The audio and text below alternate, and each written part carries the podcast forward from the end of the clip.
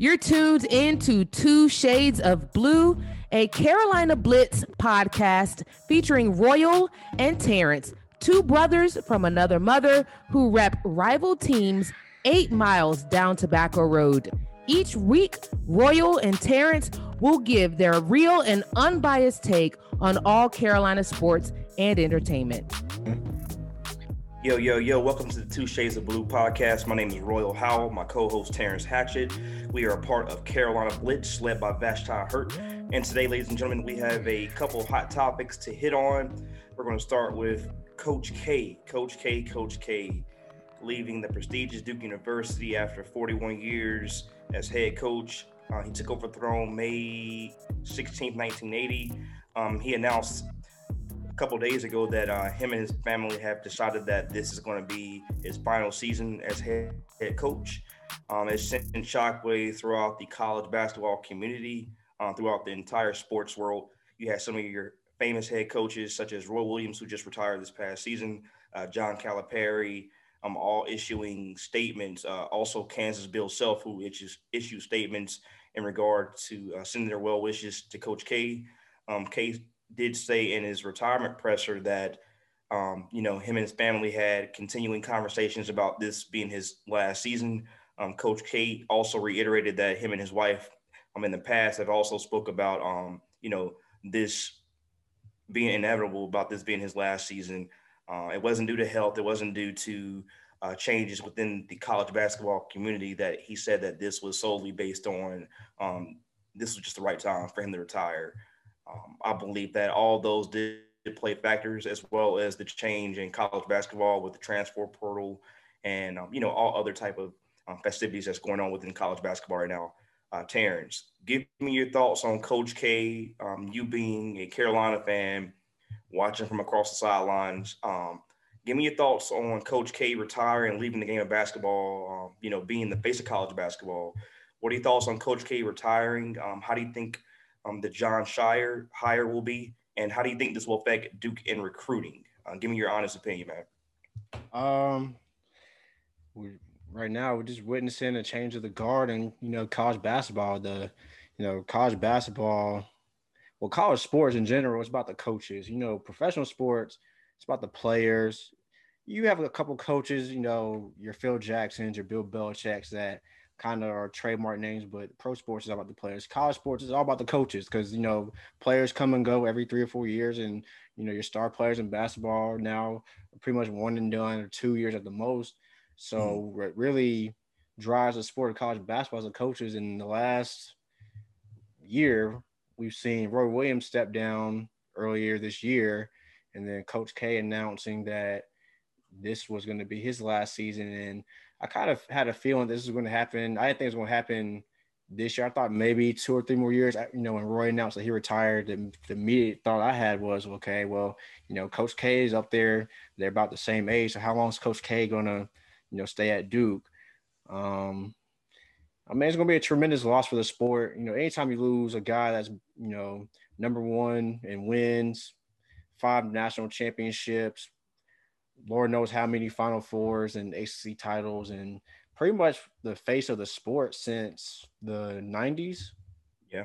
You know, when Dean Smith retired, I mean, Coach K pretty much became the face of college basketball. And even before him and Dean were neck and neck, I guess for that, you know, face of college basketball, you know, along with the John Thompsons and the, you know, the Jim Calhouns and the, you know, John Calipari's. So it's going to be a tremendous loss. He's a great ambassador for the game. Uh, whether you know whether you like Duke or not, you can't deny his impact on not only the sport of college basketball but basketball. Remember, Coach K was part of the Redeem team that really, mm-hmm. you know, you know, Team USA basketball pretty much had, they had to redeem themselves. Um, you know, they stunk it up in the 2004 Olympics, and you know, Jerry Colangelo went to Coach K to fix it, mm-hmm. and mm-hmm. um, Coach K took um, you know what he learned from the NBA game and brought that to Duke. I think you know that obviously helped them Duke get recruiting, and you can kind of see that he adopted more of a modern offense. So you know Duke became a place where those top recruits wanted to go to get to the NBA. You know, starting with um, Kyrie Irving in 2010, 2011. And after that, Duke was just getting guys coming and going. The Jayson Tatum's, the Jahlil Okafor, Zion Williamson's, Marvin Bagley's. I mean, yeah, I mean, it's going to be a tremendous loss for the sport of college basketball, whether you like the man or you don't. You can't deny what he's done. Uh, as far as Jon Scheyer, I think Jon Scheyer would be a good hire. He's been on the recruiting trail. He knows him and Nolan Smith and um, is Chris Carrawell. He's on the staff, right? Mm-hmm. Yeah, Chris Carrawell. Yeah, yep. Nate James. Well, yeah. Nate James got hired recently. I'm sorry, but yeah, Chris Carrawell, Nolan Smith, and uh, and um, you know Scheyer. yeah, those, those, guys have been on the recruiting trail. So I don't think Duke's recruiting would drop off that much. I, you know, I heard some people talk about you know some guys go to certain schools for the school and people go to Duke for Coach K, but I think Duke has established itself, you know, as a you know tr- traditional blue blood. They'll miss Coach K, but they'll be fine. You know, the brand is the brand. Just like you know, North Carolina is going to be fine with uh, Hubert Davis. They'll still you know go out and get recruits, and you know, whenever John Calipari leaves Kentucky, Kentucky is a brand. It'll be, it'll be fine.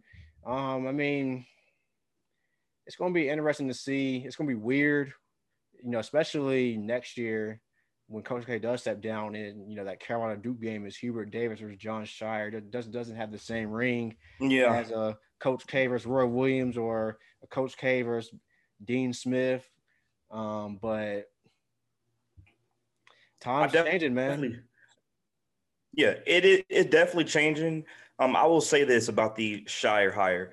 Um, and I spoke on it briefly yesterday, uh, very briefly. I think that you know um, being able to adapt to the younger culture, yeah, um, I think should not be underestimated whatsoever due to the fact that um, you have two young coaches. I believe Scheyer is 33, Nolan Smith is young as well. Um, they're able to adapt to the younger culture. Um, when you have these coaches going to players' homes, um, you know, they're trying to get, you know, in tune with, you know, like Coach K mentioned a couple days ago, um, his shoe game has to be up to par. You know, when it yeah. comes to shoes, music, just the younger culture, anything that the younger ball players are doing now, you want those coaches to be able to adapt to those players in a younger generation. And I think that you having those two young fellows on the squad, um, even Coach K reiterated yesterday on the press conference. He said that um, there are times in practice where Nolan Smith and Jon Scheyer are just taking over, and he has to sit back and look like, man, like these guys are really uh, set up for success. Where a lot of times he just sit back and let them take over practice completely. Now, um, after this season, that's going to be in full effect, where you have both these young coaches able to adapt to younger culture. Like I, I, mentioned before, you have Nolan Smith going to um, the Ritz downtown, you know, downtown Raleigh with that Zion Williamson squad on many occasions. Um, also, the amphitheater here on Walnut Street, where um, these players are going to these concerts. You want to be able to adapt. Can you ever imagine Coach K being at the Ritz with Future or Rick Ross or somebody coming in town. Like, come on now. Like, you got these coaches able to adapt with the younger culture. I think um, I will admit this. I was a little bit surprised um, how quick the hire came. But as I said before, that this has been going on behind the scenes for a little bit. Um, Coach K did have a meeting recently with both those coaches um, to let them know his plans, um, a succession plan, and the biggest thing that should not be, um, you know, taken lightly is Jon Scheyer did admit during his presser yesterday that he isn't trying to duplicate what Coach K did as far as being Coach K. there will never be a Coach K, someone that just brings what he brings to the college basketball sport. Um, as you mentioned, he's an ambassador to the game of basketball, five national championships, um, 12 Final Fours, I believe, uh, produced over 40 first round picks. I mean, it speaks, his resume goes on three gold medals, he was also on the 92 Dream Team as an assistant coach. Uh, I mean, the resume speaks for itself. Uh, to lose that type of ambassador to the game of college basketball is tremendously, I mean, it, it's, it's unreal, man. I can't imagine not having Coach K on the sidelines after this season. That's why I think this season, um, you know, it's going to be a crazy season. I think. I think this college basketball season. You think you heard a lot about Coach K the last three days? This farewell tour is going to be ridiculous. And can you imagine the price of tickets to these yeah. Duke basketball games? Not just home, but away also, but especially at Duke. These college basketball tickets, man, are going to be ridiculous. This is Coach K last season.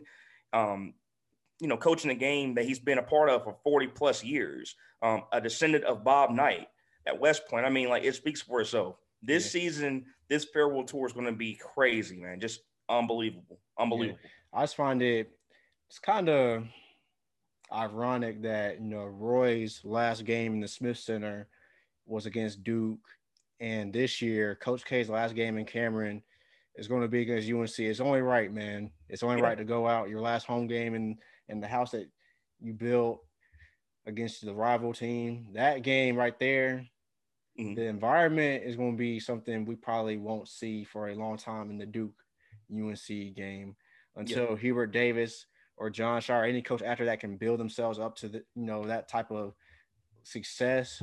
Mm-hmm. We will we probably won't see a Duke UNC game with that type of hype around it for a long time because you know things are gonna be different. You know the sport's different.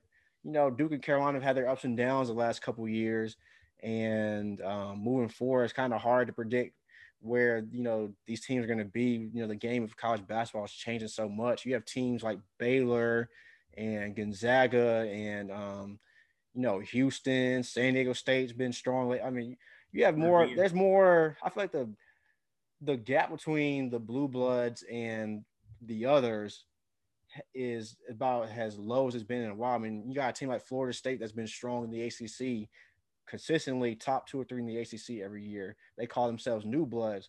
So, you know, it's going to be it's going to be interesting to see what that environment is going to be like for that final Duke Carolina game for Coach K and Cameron. Even the Smith Center, it's going to be a spectacle in the Smith Center. Um, yep, with fans in attendance. Yep. I mean, that's what college basketball missed so much last season, and you yeah. heard players continuously on day to day basis, even doing press conferences um, you know, on social media, they missed the fans. Having those fans inside those arenas and stadiums was just missing from the, the sport of basketball, man. Like we mentioned before, not having the Cameron Crazies inside Duke last year, that's seven or eight loss. I mean, that's seven or eight wins potentially, man. I mean, that we're missing. I mean, I know that, you know, they canceled their non conference slate, but I mean, like, you get those games back, you get the Cameron Crazies inside Duke. Duke is just a different basketball team at Duke, especially with the Cameron Crazies. I mean, just their will to frustrate the opposing teams and coaches, man. I mean, just that cannot yeah, be man. underestimated, man. I mean, we see even the pro game. I mean, look at the um look at some of these series in the pros. I mean, that crowd at MSG was electric. I know the Knicks went out in five, but Madison Square Garden was just something to be seen. Hearing that crowd on the TV, um, Dallas last night for that game against the Clippers, which you know was an odd series because you know Dallas had 18,000 fans, but haven't won a game at home yet, which is kind of unusual. But we've seen some of these series where the fans, I mean Phoenix, for example, I mean, yeah, that crowd was going crazy in Phoenix, and I felt like it'd be interesting on the pro and college level to see what happens when all these teams have fans again, because uh, you know the Lakers and the Clippers have only had like what six thousand fans, so they really don't have much of an advantage. I mean, it's some advantage, but when we compare it to like these other places where they're having full capacity, like New York, Atlanta, Texas, Florida. Um, yeah. Um, and not to get off topic, but I mean, you know, the Clippers haven't won a game at home yet in this series, or neither team has won. Six and I feel like one reason why the Clippers haven't won because they really don't have a home court advantage. Because yeah, that crowd, you know, they don't have a lot of fans to begin with. Because we know LA is a Laker town. Mm-hmm and so they don't have a lot of fans to begin with, and then you only allow six thousand Staples, and it's it's not really much of an advantage. But we've seen it carry some other teams uh, through the series, and you know some teams have, have uh, college teams had fans at the end, like that last Carolina Duke game. I think they had like 3,000, 5,000 fans, and those hmm. three or five thousand fans made a difference in that last Carolina Duke game in Chapel Hill. It was just enough for them to for to really push the team through because, like you said, they thrive off of that energy. I mean, even I was at the AU tournament last week having my friend coach, and you know, even having like the parents, you could feel the energy when you have fans, whether it's a small crowd, a thousand, couple hundred, or twenty thousand. You just feel the energy, especially when the momentum's building. Mm-hmm. Players thrive off of that, and um, yes. it's going to be interesting to see, like you said, what happens in college football and basketball, and even pro basketball and football. That um, what happens when all these arenas are going full capacity? Because whether what, regardless of how you feel about the whole pandemic situation every sport's going to be full capacity by the fall. It's it, it's it is going to be the Panthers are going full capacity. I expect the Hornets to do the same. Carolina Duke will be the same. Like it's going to be back to full capacity. So um, I think it's much needed because, like you said, not having fans sometimes makes the games hard to watch. Yeah, yeah, Indeed. I definitely agree. And we're going to switch subjects. Uh, you touched on it very briefly, but this is something that has really been having my blood boiling over the last couple days. Um, the Lakers, the Lakers, the Lakers, the Lakers. I mean, as you know, they were eliminated from the Phoenix Suns. North Carolina owned CP3, who looked like a shell of himself in games one and two due to a contusion. Um, I believe game three and four, he made that statement at half court after lighting the Lakers up, saying, I'm back. Um, the, as you know, the Lakers were defeated 42 from the Suns. Booker dropped, what, 47 points in a closing game at Staples Center. Um, you know, you had Jay Crowder mocking LeBron James at the free throw line area doing the salsa dance. Rightfully so, he had his way to do that just because they mocked him after LeBron did his little post up. You had the bench players mocking Jay Crowder. You had um, Dennis, I mean, not Dennis Booker, uh, Devin Booker saying, you know, I thought so. Devin Booker literally kept looking at the Lakers saying, I thought so after dropping 47 points, with 22 in the first quarter. I mean, it speaks for itself. Um, you had Magic Johnson, who used to be a part of the Lakers uh, front office, um, appear on a radio show yesterday saying that he didn't think that uh, potentially assuming Dennis Schroeder being a free agent, he didn't think that Dennis Schroeder should be back in the Lakers uniform. Um, as you know, Dennis Schroeder uh, famously declined his uh, his offer sheet from the Lakers. I think it was like eighty four million dollars. He said that he wants he's seeking a max contract. Where I don't know where the hell he thinks he's gonna get that from. If he thinks he's gonna get hundred million dollars from the Lakers, that's not happening at all. Uh, you also had Rob Pelinka, who recently uh, stated that he's trying to keep the Lakers core together. Uh, I'm thinking he's talking about LeBron and AD, of course. Um, LeBron enters his 19th season next season. Um, the Lakers, you know, after 70 games from the bubble, didn't really have a full off season to recuperate. Neither did the Miami Heat. As you know, both teams are both eliminated from the postseason. And the Boston Celtics. Yeah, and the Boston Celtics. So I mean, not only did you not have a full off season, you had these teams that are really going back to back uh, from the bubble atmosphere to a full NBA 72 game season um, this year. So not only did you, you know, that you didn't have teams able to come back into that atmosphere of having a full off season, able to let their bodies rest. Um, you had AD who had an injury. You had LeBron who was playing off an injury. Dennis Schroeder playing off an injury. Um, you just had a lot of injuries within the sport of basketball, not you know due to a lack of a full NBA all season. Um, but my main thing I want to hit on right now is you had players, and I, I'm, i need to hit on this because it's really been bothering me for a while. Is Kyle Kuzma? Um, mm. I honestly don't know why Kyle Kuzma is still in a Lakers uniform. And I'll tell you this, uh, you know, he has his games where, you know, he'll give you 20, 15, you know, maybe six, you know, six rebounds, two assists, but it's too much inconsistency. Um, I, I'm, I, I'm really tired of it the Lakers are not a project organization. They're a championship organization. And I feel like Cal Kuzma, he saw Brandon Ingram, you know, thrive outside of the LA organization where he's what, you know, an all-star. Um, he signed a max contract. He's getting paid, and he thinks that he's that same type of player. Let me tell you something, Cal Kuzma. You're not that same type of player at all whatsoever. The project phase and Laker Town should be over with. Cal Kuzma should not return as a Los Angeles Laker. It should. He shouldn't. He's lost on defense. He's too inconsistent behind the three. He doesn't give you that dog mentality. He doesn't play tenacious defense. He doesn't bring it night in, night out. He doesn't breathe, sweat, and live Lakers. He's not a Los Angeles Laker. He's just not. Send him to down Siberia or something, man. Like I, I'm just, I'm tired of it. He gets more publicity from TMZ than he does in a Laker uniform and I'm sick and tired of it. He is who he is at this point. Just call it like I see it. Kyle Kuzma is who he is at this point in time. When you look around the, the big time small forwards and shooting guards in the NBA, Kyle Kuzma isn't even, even in the damn top 50. Like, just call it like it is. He, he isn't. He isn't. I'd rather see players from the dang on G League take his spot and show me some type of energy on both sides of the floor, man. He just he doesn't bring it consistently. He just doesn't. And I'm tired of it. Rob Pelinka, if you listen to this, do not have him in Laker uniform. And Dennis Schroeder. Yeah, he's done. You're done, done, too, buddy. Andre you Drummond's turned down an 84 or 80 something million dollar contract from the Lakers, thinking that you're going to get a hundred million dollars somewhere.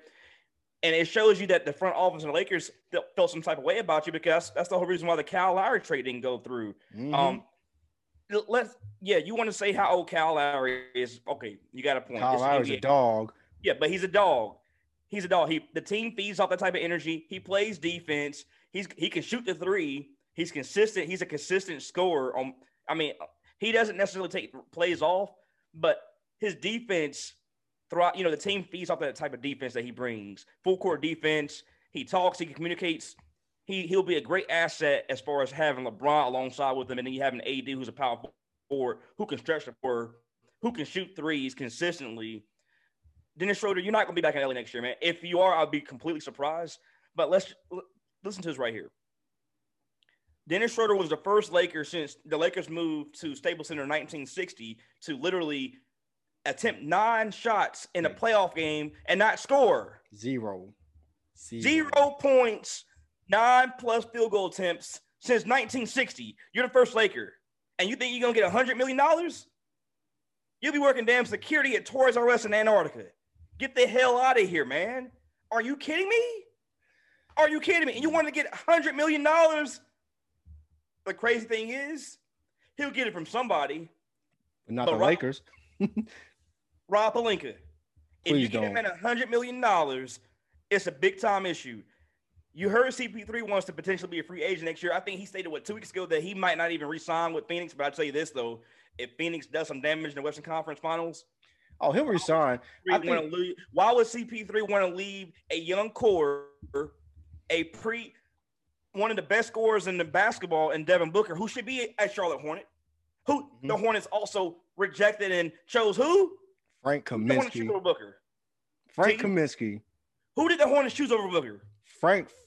You know, it's a, we can say we one of those Who did podcasts. the Frank Hawks- fucking Kaminsky. Who did the Charlotte Hornets choose over Devin Booker? Frank fucking Kaminsky. Over Klay Thompson? I can keep going. Donovan Mitchell. The list continues, but that's a different subject for a different day. Michael Porter.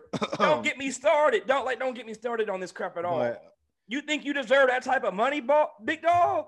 no. Let me um I'm done, bro. just to add on what you said, Dennis Schroeder, you can kiss your Laker career goodbye. The Knicks need a point guard. The Knicks might be desperate enough to. I think the Knicks should go after Lonzo Ball, maybe Damian Lillard. And I've heard some Laker fans talk about Damian Lillard. That uh, the way y'all saw it, Lakers salary cap structure, that is, you have less than a five percent chance of happening. It's not happening. It's not I'm happening, sorry to break it to you. You are not getting Damian Lillard, Lakers fans. I'm sorry, but the, the way y'all salary ca- cap is structured, it's just not going to happen. Andre Drummond, I tried to warn. I told my homeboy, uh, you know, BT. I told him when they made that move, I was like, I'm not really a big fan of Andre Drummond because I heard Hornets fans talk about Andre Drummond. I was sitting there like, I don't want Andre Drummond. You know, we talk about some guys being empty stat guys, but Andre Drummond is an empty stats guy, it's shown in his playoffs. He looked lost out there at times. He's a defensive liability. Um, yeah, he gets boards every now and then, but he he does doesn't bring you what Dwight Howard and JaVale McGee that combination brought to the Lakers last year. The Lakers missed Dwight Howard and they missed JaVale McGee's rim protection. They And missed Rondo's leadership and playoff experience. Some guys are regular season players. Dennis Smith, I mean not Dennis Smith, excuse me, Dennis Schroeder is a regular season player. Mhm. He can put up numbers in the regular season when guys aren't necessarily always going 100%, whether they're tired or on a back to back or whatever reason. In the playoffs, Dennis Schroeder did not show up. Andre Drummond was useless. Kyle Kuzma is a defensive liability. And the Lakers, you know, they come off, the, you know, they had injuries or whatever. But one other factor, like you said, they weren't the same team defensively and they don't have shooting. And they got away with it last year because they were that good defensively. Mhm. You had a lineup with Anthony Davis, LeBron James, and a combo of JaVale McGee and Dwight Howard with a healthy KCP and Rondo And Danny and Caruso? can defend also. Danny, Danny Green. You know, Danny Green can defend. Uh, then you had Caruso. I mean, the Lakers were hell defensively in the bubble last year. Yeah. That and they got slightly worse defensively. Oh, yeah, and Montrezl Harrell. What what the hell happened with that?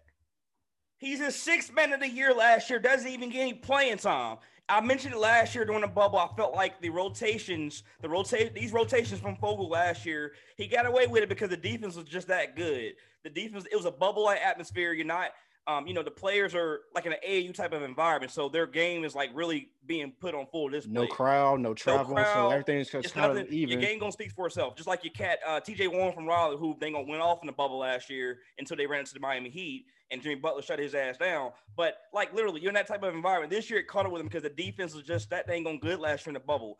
This season it caught up with him, and like the rotations. Like, how do you not give that man?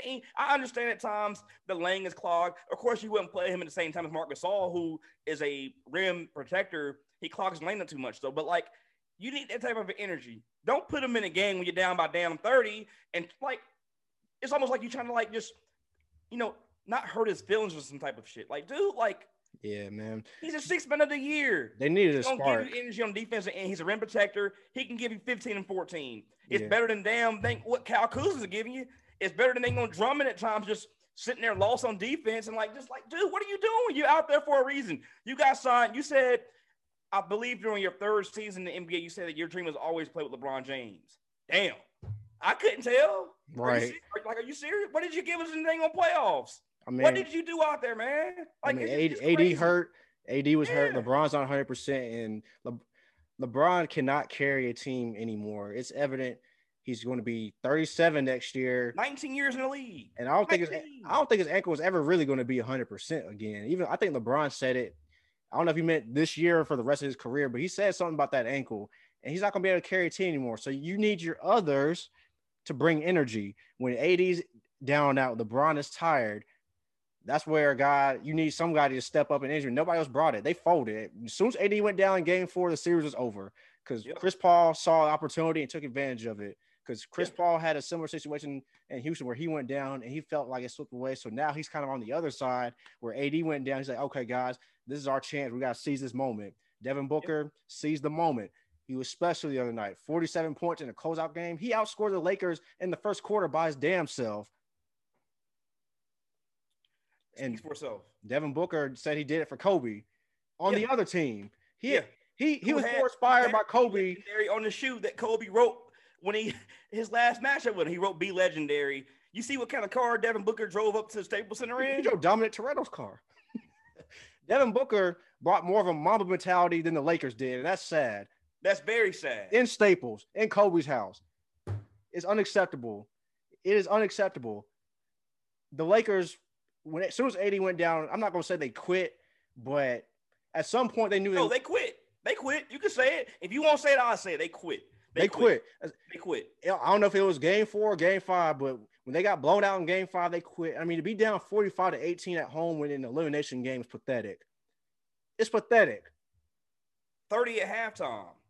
Like, And then uh, people talking about, oh, they're making a run, they're making a run. I'm like, please, they're gonna get gassed out. Phoenix was take their foot off the pedal, and when it was time to close them out in the fourth quarter, they did what needed to be done. Because you thought, and let's talk about what CP3 did to the Lakers on a dang on shoulder contusion, dude. Like, are you kidding me?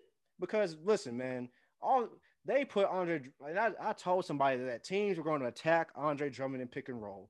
He cannot guard in pick and roll, not as well as McGee and Dwight. I mean, Dwight doesn't do the best in pick and roll, but he's more mobile, moves better than Drummond. McGee moves a little bit better than Drummond.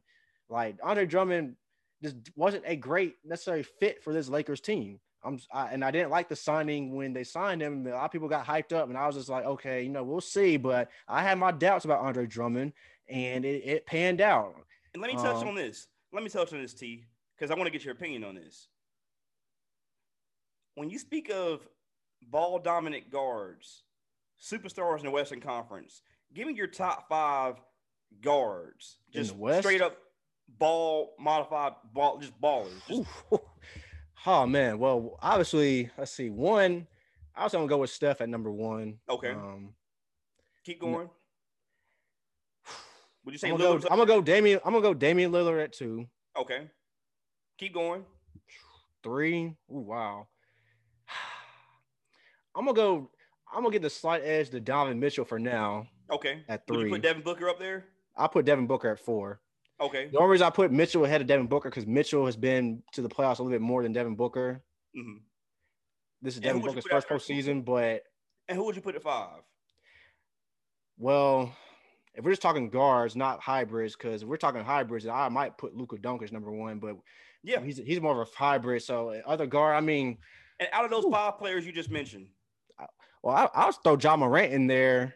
yeah. Just pure guards, not hybrids. I consider Luka a hybrid. Okay, and I asked you that question for a reason. Who do the Lakers have playing in one and two?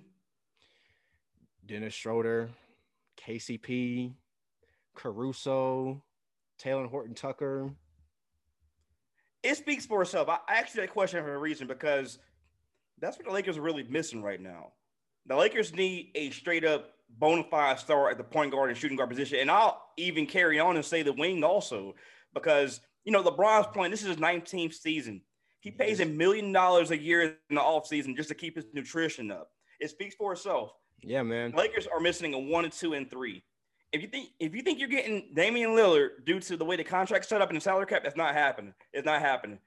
The reason why they are able to offer Schroeder 84 million is because he's already signed the Lakers and they have they can match any type of offer. If he wants to get more than that, he's dreaming. It's not going to happen. First off, but the Lakers they're missing a one, two, and three. LeBron's 19, 80 has durability issues. Uh, when he's healthy, he's top five in my opinion. No argument against that. Yeah. But the way that the landscape is changing, especially in the Western Conference, we know the Western Conference has always been known for being known the Wild Wild West. You know, you got This these bona fide point guard and shooting guards that are just straight up hustlers on the court. They Oh, killers. man. They don't care who you have across the, your chest. You could be a Lake, a Los Angeles Laker. It doesn't matter to them at all. They, they don't care. You see what CP3 and Devin Booker did this this thing on past postseason right here. We, we didn't mention um two guards that are injured right now that could make a huge difference. That could tilt the whole scales of the West next year. Klay Thompson, if Yeah. he comes back healthy, that right there could make the Warriors a contender like- right like- there. And then Jamal Murray, look, Denver might get to the West Finals or the Finals without Jamal Murray. Imagine if they had Jamal Murray. I would pick Denver to win the West, possibly the championship if they had a Just healthy think about that Jamal for. Murray. Michael Porter Jr., who is also supposed to be a Charlotte Hornet, what they're doing without Jamal Murray, who is their star, who literally is playing behind the Joker, who is going to probably be this season's MVP. They're Mhm. doing this without their star right now. Like their star point guard Jamal Murray, who went off in the bubble last year, who it took LeBron stopping him for them to defeat them in the Western Conference Western Conference Finals. Yep. Like, look, think about it for a second. Jamal Murray isn't playing right now, and Denver has a chance to win the West. they have a shot. I'm gonna give them a They shot. picked up Austin Rivers. Like, bruh, like think about it for a second, man. Like, that it's it's youth in the Western Conference. It's youth. Yeah, You got all these young stars on these teams, man, and the Lakers like just like just sitting around like just bullshitting right now, man. And Like, can, can I say something real quick, bro? To all these casuals talking about, oh, I ain't gonna watch no more. Uh, no Knicks, no Lakers, no Steph Curry. Uh, blah blah blah blah blah. If Brooklyn gets eliminated, oh, if you if you enjoy the game, I'm actually kind of excited to see what happens because, like you said, these young guys, it's time to stake your claim. If you're Donovan Mitchell, you're the number one seed in the West. This is your moment. If you're Jokic or you're the MVP of the NBA, if you get to a West Finals or Finals without Jamal Murray, you'll be the favorites to win it all next year, or at least come out of the West next year. If you're um, Luka Doncic, you stake your claim that I'm the future of this league right now and beat Kawhi Leonard and Paul George tomorrow night in Staples, and then take on Utah. If you're Devin Booker, you're the next. I'm not gonna say he's the next Kobe, but his game kind of reminds me a little bit of Kobe. Just the way he can effortlessly score the basketball, kind of has that size, brings that Mamba mentality. I'm like, okay, y'all call me an empty stats guy for all these years. I dropped 70 in the garden, but y'all try to say it was empty, it was a garbage game. Boston wasn't playing for it, blah, blah, blah, blah. And then he dropped 47 in Staples. This is your time. In the East, Trae Young has already made a statement. He's made a statement. Giannis, if you're the if you're the future of the NBA, now's a great time. What better way to make a statement than to beat Brooklyn and beat Philadelphia to get to the finals? Embiid, if he can hopefully is anywhere close to 100 percent Yeah. healthy, you can make a statement that I should have been the MVP if I didn't get injured this year, which I think Joel Embiid would have won MVP if he had stayed healthy. But that's just my opinion. I mean, him, between, tit for tat between him and Jokic, you can go either way. But also Ben Simmons, it is time. Ben Simmons, it is Mhm. time. Even if Embiid they should be able to beat the Hawks without Embiid. They should at least win the first couple games without Joel Embiid, and then ease his way in. If I'm Philadelphia, game one, Joel Embiid should not play game one tomorrow. We should be able to beat the Hawks at home. You're Ben Simmons. You are 6'10 with the potential to be not LeBron James, but he has that type of skill set the passing, the size, the athleticism. But the one thing he doesn't do is shoot the ball. And this mm-hmm. is the difference between Ben Simmons and Giannis. At least Giannis will attempt the shots and he'll hit them every now and then. If he's hot, Giannis can hit a couple threes in a row. We've seen him do it.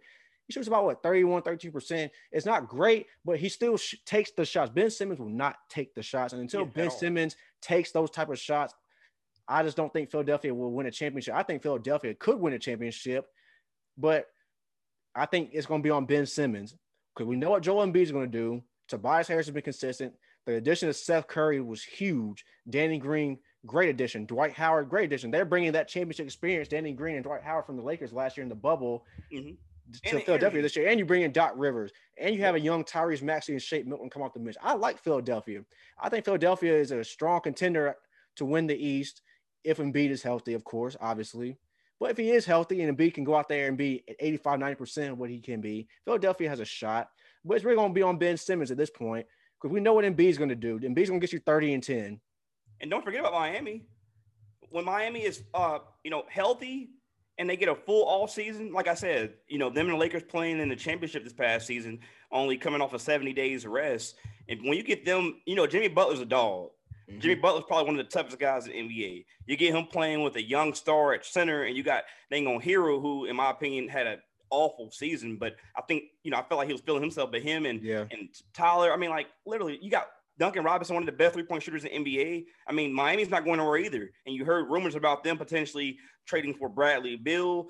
You talking about Kyle Lowry, who's going to be what a, I believe a free agent this all yeah, He's a free agent. I mean, it's young stars. It's time to transition, like I mentioned earlier with Duke and Coach K being able to adapt to the younger generation, the younger culture. These young ball players are trying to make a name for themselves, as you mentioned, man. And I mean, like, hey, it's time to adapt to the. You got to adapt. You got to be able to yeah. adapt.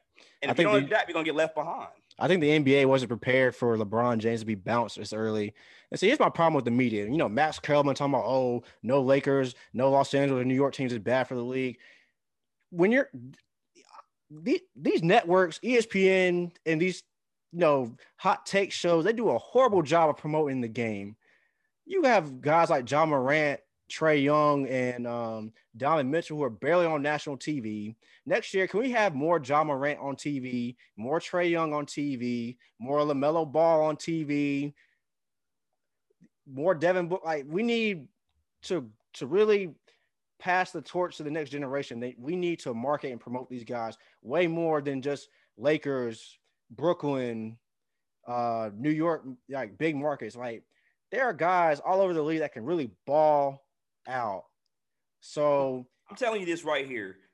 If the Hornets are able to get a few more games on national television next season, oh, they will. Trust me, they will. They're going to be. They they're going to be, and they're the Hornets are one center away, one center away from causing serious damage throughout the entire NBA. Yeah, I ain't just saying the Eastern Conference. I'm talking about the entire NBA. They're one center away. a couple free agents that we talked about in the past that hey, if you're the GM, if you're the GM for the Hornets, we mentioned it off season after off season. Go get a center, please. Miles Turner, he's yes, out there. Please, Lord. Miles please. Turner, he he's out there. Like he, he's he's waiting to be taken. Just please, if you're the Hornets, I would pack his center. I'd get a hell of an offer for Miles Turner. The thing about it is, people forget the Hornets were fourth in the East for you know the injuries. For LaMelo got injured, Malik Monk got injured, Gordon Hayward got injured, Graham had some injuries, Rozier wasn't 100. percent You know, Miles had the COVID protocol. I mean, we got just absolutely got gut wrenched by injuries and COVID protocol at the end of the season. We were fourth in the East, not the Knicks, not the Hawks. We were we were rolling. We just went out west and we beat Phoenix in Phoenix. Yes. In Phoenix. In Phoenix. You know what I'm saying? Like we we beat some high quality. We beat the Brooklyn Nets this year. We beat the Bucks this year. We spanked Boston at home without LaMelo, without you know some of our guys. But we spanked the Celtics. Like we beat some good teams this year. So and they're you know, fun to watch. Yeah, the Hornets are fun to watch. Add a center, please. Like, please add a center, please, yeah. and see what happens. Uh, real quick, Roy. Speaking of the Bucks and the Nets, a lot of people think this is going to be the best series of the entire playoffs. What are some keys that you think that can make a difference for either team?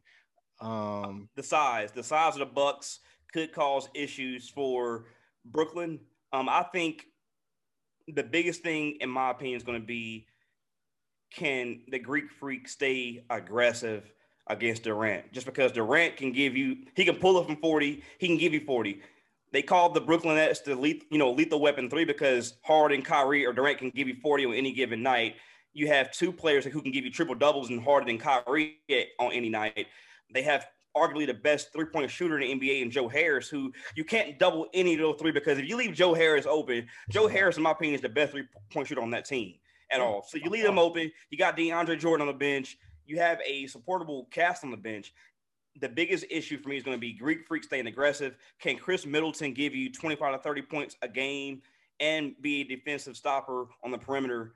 Um, can you match that type of physicality? Because you know Brooklyn is going to attack the hole. Um, Kyrie lives at the free throw line. So does Harden. Can you match that type of physicality on the perimeter? Can you can you make them create shots driving to the lane? Can you keep Harden off three point line? Can you make Harden play defense uh, specifically within the 15 20 foot area? Um, you got to put a body on uh, Durant. It's I, I feel like it's so many things to try to you know try to defend on the Brooklyn Nets. That it's going to be kind of hard for Milwaukee. And I see a lot of people saying that they got Milwaukee in seven, Milwaukee in six. I'll tell you this right now. I really don't think this series is going past five. I, I, I know it's a hot take. I'm I, I, know it's a hot take, but I'm calling like I see it, man. I said when the Brooklyn Nets acquired James Harden, they were going to win a championship. Just like when I remember when I believe Ray Allen signed the Boston Celtics. As soon as it happened, I said, "Oh, they winning the title." Yeah. As soon as that trade went down, I said, "Oh, it's it's a, it's a done deal." And the reason why I say that is because when you got that type of firepower on offense, and I know defense win championships. I know that Harden doesn't necessarily do well in the playoffs. It speaks for itself. His past record speaks for itself. But you have two NBA champions that are playing alongside with him, and Kyrie Irving and Kevin Durant. When you have that type of firepower on offense, it's it's it's, it's too much to defend. Who do you guard? You can't yeah. double Kyrie. You can't double James Harden. You damn sure ain't dang on double teaming Durant. When you leave Joe Harris open, he was shooting threes this past series like it was like warm lines, like you mentioned. Yeah. I mean, like you cannot, you can't leave him open. All four of them can shoot threes. They all can defend when they want to. On offense, they ain't gonna transition layup. Like it's it's too much to defend. I, and I know that I know the Bucks have defense. They're known for their defense. They can they can they can and you know insert their will on the defensive end. They can make you play their type of tempo, but it's hard to instill your type of tempo on that type of offense when you got that much firepower on offense. They haven't seen that. We haven't seen that like this on offense since a healthy dang on Durant, Steph Curry, and Klay in Golden State. And I think that this series is going to be over in five games. I really do. I know I'm probably the first person that's going to say that. The only person that's going to say it. You see more people saying the Bucks in six and seven, maybe you know the Brooklyn in seven, but it's too much firepower on offense, man. I don't understand. I don't like. I really don't see them stopping them. I think it's going to be a high scoring series. Oh, um, yeah, I think it's going to be you're going to see scores like 120 to 130.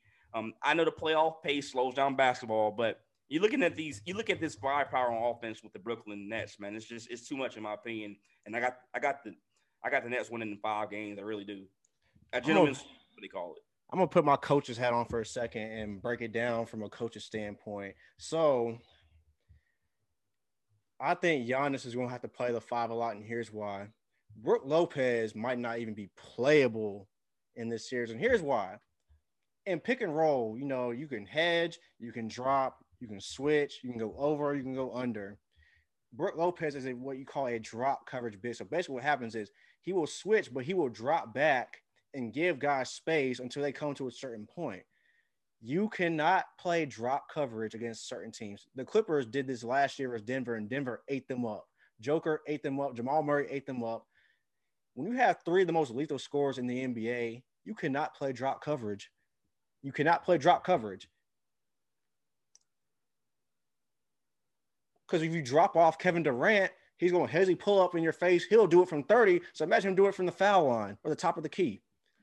James Harden, same thing. He'll he'll just pull up. If you drop off James Harden, he's pulling up. You drop coverage off of Kyrie, he's pulling up. Hell, even Joe Harris. I won't be surprised if they put some Joe Harris and some pick and rolls on Brook Lopez and be like, okay, Brook Lopez, I'm either go buy you or if you drop off that much, pull up in his face. Like, is Brook Lopez going to even be playable in this series? Seriously, he either has to make an impact rebounding or he's not going to be playable because you put him in pick and roll. He they play drop coverage. They're going to get absolutely ate alive with this team. It might work with other teams, but this team, when you got the best scorer arguably ever in the game of basketball we've ever seen, and Kevin Durant, the unicorn, seven feet can pull up from anywhere. You have Kyrie Irving, some of the best handles we've ever seen. He'll pull up from anywhere. James Harden will pull up from anywhere. You cannot have that big that plays that type of defensive scheme on the floor against this team.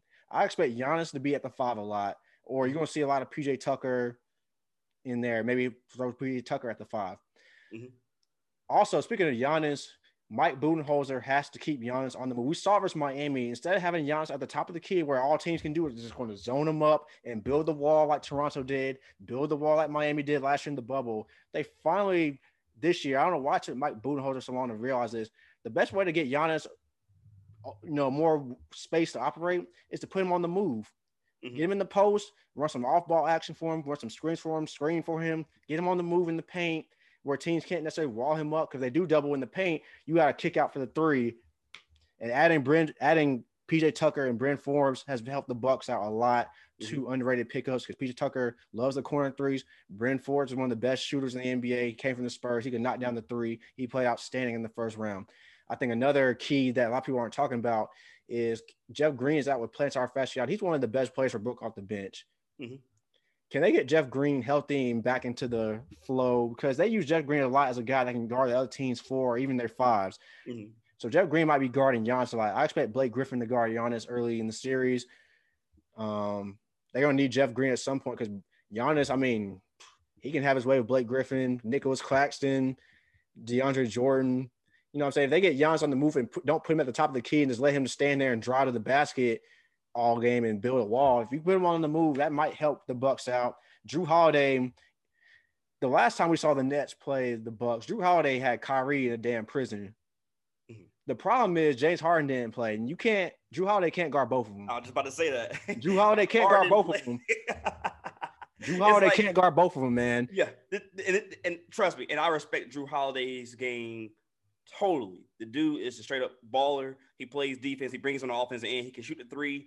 He's a transitional NBA point guard, if you think about it. Uh, and he doesn't take any plays off. Like you said, the issue is here. If you put him on Kyrie, Harden, who guards Harden? who's gonna guard Harden? And then you think for one second that Kyrie Irving doesn't remember being in prison the last matchup.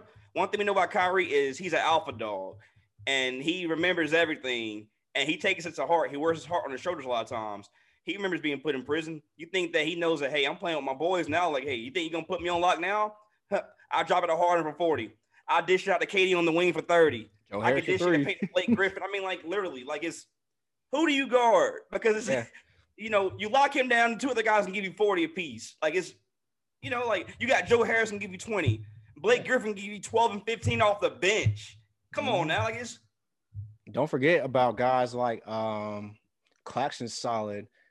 Um, yeah. Landry Shamet had some decent games in the playoffs before. I mean, they got Who came some, from LA who yeah, can shoot the three also. Mm, Bruce Brown is a dog. He just does the dirty work. Like they have just so much firepower. I'm going with the Nets in six. I won't say five. I think the Bucks are good enough to win a couple games. I just don't think they're good enough to win. I just don't think they have enough firepower and like I said, it's really going to come down to really how do they deal with the Brook Lopez situation? Because I think the Nets are going to attack him. They're going to put him in pick and roll. They're going to put him in a lot of pick and rolls.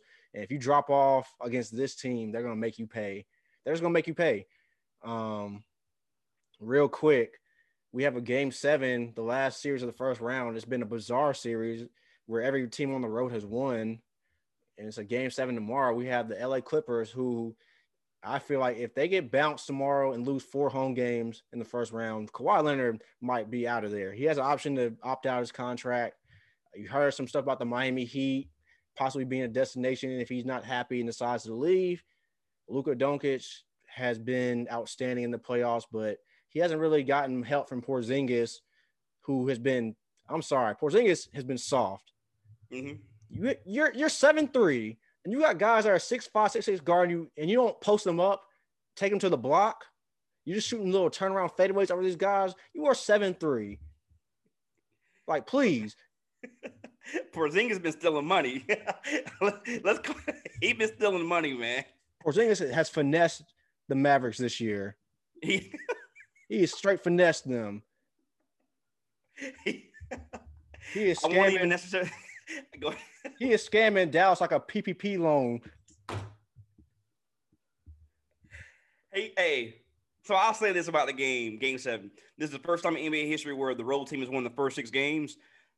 I think that, that trend stops tomorrow, and I'll tell you why. Oh, yeah, Kawhi Leonard ain't gonna let that happen. Kawhi Leonard's not gonna ha- let it happen. First off, and I said this a couple of games ago. The reason why they probably didn't have Kawhi Leonard chasing Luka around a lot is because you don't want to just have your primary ball scorer exuberating so much energy, just like how LeBron from his earlier years to his last, you know, late in his years were. In his earlier years, you could put LeBron on anybody, which you still can do, but you necessarily he's going to be gassed. I mean, he's played in the league 18 years. You're not going to put Kawhi. I think last game, them putting Kawhi Leonard on Luka early in the matchup. I mean, and Luka still got his in, but you also got to remember Kawhi dropped, he gave you 40 something points, um, including like the last nine points of the game. I mean, like it speaks for itself not only will they put Kawhi on Luka, um, the games in Staples Center, the Clippers know that if you blow up this year and back-to-back seasons after getting dropped last year by Denver, if you blow up back-to-back seasons in your home in Staples Center, Kawhi's likely gone. He could opt out, like you mentioned before. But Paul George is playing for a lot also. He's playing for his legacy. He's playing for his for his space back, literally, because he screwed it up last year in the playoffs also. Way so off like, P. Way yeah, off P. They call, they call oh well they've been calling him pandemic P lately, but I mean, hey, I, will tell you this, I'll tell you this. Pandemic P, way off P is not good, yeah. man. it's the same P. The Clippers are they're playing for just so much more. I would love for the Mavericks to beat them, being a Laker fan, but you know, you plan for your legacy, you plan for you're supposed to be the favorites coming out of the West um, in a potential matchup with the Brooklyn Nets. But they're playing for just so much more this year. They know that the first six games haven't gone their way necessarily on the road uh, it's just you you have to win. It's championship or bust, just like it was before yeah. the season started. This it's championship or bust. You this don't just get shot. to the Western Conference Finals and just oh we, we made it here, success.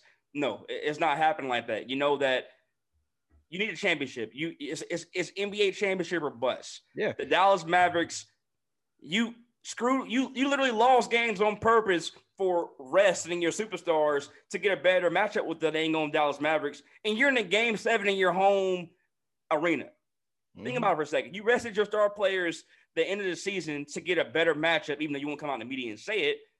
And you're in a game seven with a straight up dog at point guard position on the other team. If they get any type of production for Porzingis, and you got Hardaway who is playing for a contract extension this all season, who he's going to get it more than likely if they get any type of production for Porzingis, it's gonna. It, I mean, it's you're likely for an upset. I'd say that they haven't got nothing for Porzingis all series long, in my opinion. You get any type of help alongside Luka, who's going to give you probably a triple double tomorrow 35, 10, and 12, more than likely. If you get any type of production for Porzingis, you can forget about it, man.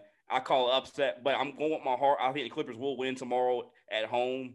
Um, to advance the next round. I really do. I think that that trend stops tomorrow with the road team winning six games, which has never been done in NBA history. I'll, put, I'll say this real quick before we um before we wrap it up. This is the Clippers' only shot to get to the finals. Mm-hmm. Le- LeBron is out. Jamal Murray's out. Steph Curry's out. If you're gonna do it, this is the year to do it because, like we said, the Lakers are, are getting rested they're angry, they're pissed off. They'll make some tweaks. What tweaks they make, I don't know, but a healthy LeBron AD are still going to be a force in the West next year with some add some shooting on that team and maybe a couple other pieces on that team.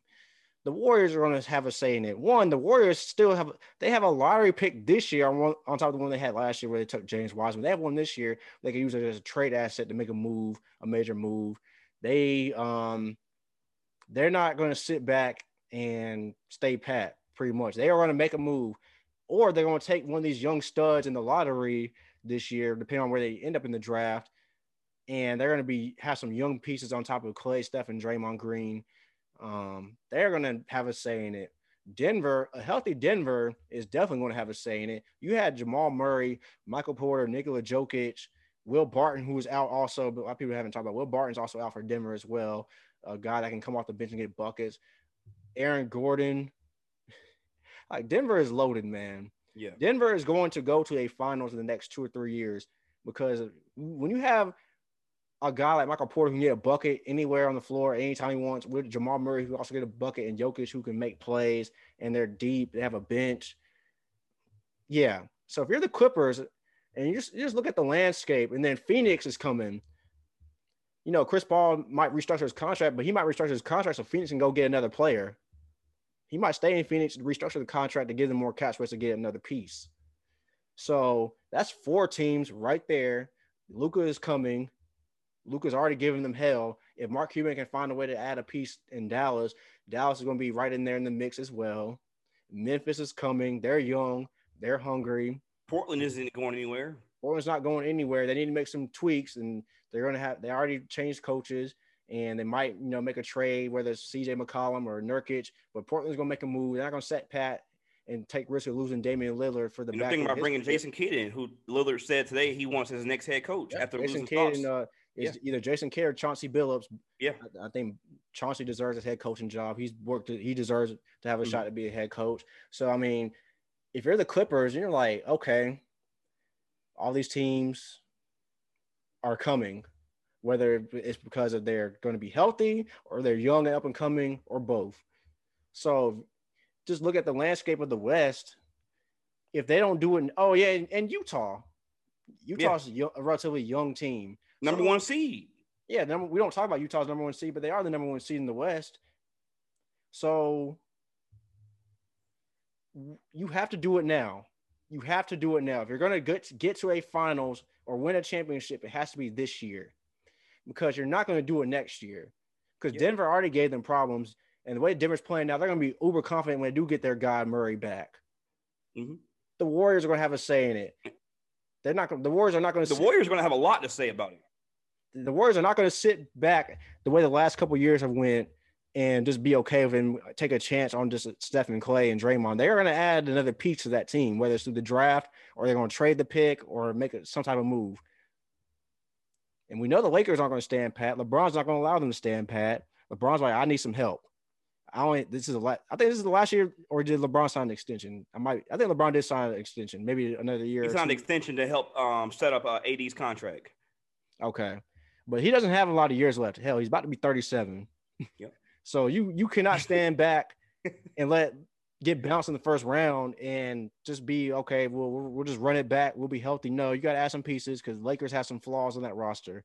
Mm-hmm. So if you're the Clippers and if you get bounced in the first round when you had championship expectations, you had Kawhi talking about I'm the new king of LA, you had banners in LA, you were, you know, you said that you want to make it a rivalry. Well, if you want to make it a rivalry, the Lakers won it last year, go win one this year.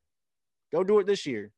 At least, or at least get to a finals this year. If you want to talk about make, being a rivalry, otherwise, if you get bounced in the first round, you might as well just pack your bags and go to Seattle. Hell, they want a team. Vegas wants a team if you want to make a statement in Los Angeles, the city of Angels is Lakers town first, not the Dodgers, not the USC Trojans, not the Bruins, and damn sure not the Rams or the Chargers, because Lord knows the city of Los Angeles does not give a damn about the, the Chargers or the Rams. They wanted the Raiders. The NFL said the Raiders in Vegas, and they just left LA with the Chargers, who they really came and pack a soccer stadium out with, a 30,000 seat soccer stadium out with, and the Rams, who half the time the other team's fans take over that stadium. Over stadium. Yep. it is a Lakers town. If you want to make any type of waves in Los Angeles, get to the finals. And that's all I'm gonna say about that for the Clippers. I think they will win tomorrow because if they don't, they're gonna be the laughing stock of LA again. Yeah. If they don't win tomorrow, I believe Kawhi, Kawhi Leonard's gone. And I would make a prediction. I think that maybe Pandemic P would request a trade out of LA. Call me crazy, but I think that you know I understand he had depression and mental health issues, and he admitted to that um, during the bubble last year. Who people made a mockery of it, which you should never make a mockery of someone that's going through depression issues. But he, you know, he admitted he had depression issues. I think that that type of stuff could reiterate again, and I think that it would be best for him to find a new environment um, to just get out of that type of situation completely. But if they lose tomorrow, I would expect Kawhi Leonard to opt out maybe head to South Beach. I'll let her have them across the hall, but with the salary cap issues, I think that's kind of impossible. Um, having LeBron, AD, and Kawhi trying to, you know, fit a team around all three of those superstars, that's highly unlikely. Uh, if they lose tomorrow, I believe both of them would be going out of town. I really do. Um, I got the Clippers winning tomorrow as well. I agree with you completely. Yeah, man. Oh well, shoot, man. We covered a lot, man. So hopefully, hope y'all enjoy this, man. Yeah, we'll definitely be having some hot takes uh, next week. Uh, as you mentioned before, we have a game seven tomorrow. Um, the second round of NBA playoffs, I believe, start Monday, I believe. Tomorrow, actually, no, tonight. The, yeah, no, yeah, it is tonight. Yeah, tonight. Uh, second round NBA playoffs start tonight. Bucks and Nets start tonight, and then Hawks and Sixers start tomorrow afternoon. Then Denver and um, Denver and Phoenix starts Monday, and then the winner of the game seven between the uh, Mavs and Clippers play Utah on Tuesday. Yeah, absolutely. Next week we'll definitely hit on some Panther talk. Uh, the Panthers uh, started their OTAs recently. We had uh, our president, CEO, uh, Vashti Hurt. She's been at the OTAs, uh, giving us updates on Twitter, um, as well as her social media page. Um, you can follow her at Keep Blitzing on Twitter. Once again, that's Keep Blitzing. Uh, she gives you the day-to-day updates of the Panthers. Uh, like I said, she goes to the Panther games. Uh, she is Carolina Panthers Twitter. Um, so follow her. She'll give you all the updates on the Panthers. Uh, we'll definitely talk on, I believe, Burns switching positions to safety uh, this upcoming season for the Panthers, which uh, you know should be pretty big, uh, especially with them getting uh, Jaycee Horn out of South Carolina with the number eighth overall pick. So we'll hit on some Panther talk next week. Uh, once again, um, stay tuned with us. Two Shades of Blue podcast, a part of Carolina Blitz. Uh, we love y'all, man. You be safe out there in these streets. and like I said before, wear a mask. Wear a mask. Get vaccinated. Wear a mask. We'll talk to you soon, man. Wear your sunscreen. It's hot as hell outside too. Protect. Keep Always. your skin healthy. Stay hydrated, and be careful out in these streets. Yes, sir.